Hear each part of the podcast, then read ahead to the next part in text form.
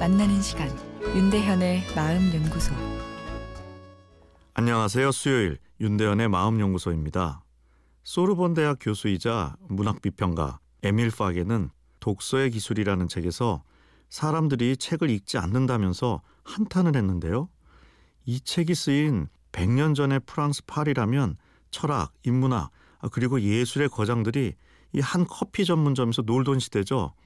그런데 그 시절에 인문학의 시대는 언제 올 것이냐며 걱정하는 에밀 파게의 글을 읽어보니 웃음마저 나왔는데요. 시대를 막론하고 책이란 이 본능적으로 우리가 싫어하는 녀석이 아닌가 하는 생각마저 들었습니다. 책에는 저자의 생각이 담겨 있어서 책을 읽다 보면 상당한 저항이 우리 마음에서 일어나게 됩니다. 누군가 자기의 주장을 강력하게 내 마음에 집어넣으려 하면 자기의 상처가 나기 때문이죠. 그래서 이제 마음을 닫아버리게 됩니다. 아, 그리고 책을 집어 던질 수도 있죠. 내가 책을 보는 걸까? 책이 나를 보는 걸까?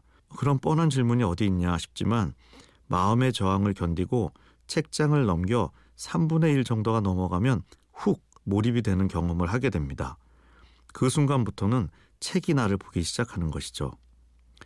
우리는 영화 주인공이죠. 영화의 이름은 my life, 내 인생입니다. 영화에 재미있는 순간도 있고 슬픈 순간도 있는 것처럼 우리 인생이란 영화에도 희노애락이 오고 갑니다. 인생이 힘들 때 주인공으로 너무 매몰되면 그 고통이 더 크게 느껴지죠. 어, 그런데 우리는 신기하게 설계되어 잠시 주인공의 위치에서 벗어나 관객의 위치에서 내 인생을 바라보면 특별한 변화가 없는데도 인생이 살만하다 이렇게 느껴지도록 되어 있습니다. 이것을 자아 분리라 하는데 인생을 실제 사는 자아와 내 인생을 바라보는 관찰자적 자아를 분리시키는 현상이 마음에서 일어나는 것이죠. 관찰자적 자아가 멀리서 인생을 보니 나만 힘든 것도 아니고 인생이 그런 거구만 하는 철학적 성숙이 일어나는 것이죠. 소설이던 시집이던 문학 작품을 보다 몰입이 되면 그 순간부터 내가 책을 보는 것이 아니라 책이 나를 보는 심리 변화가 자동으로 일어납니다.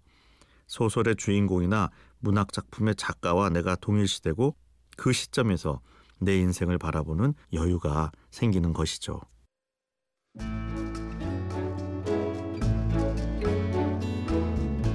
윤대현의 마음연구소 지금까지 정신건강의학과 전문의 윤대현 교수였습니다.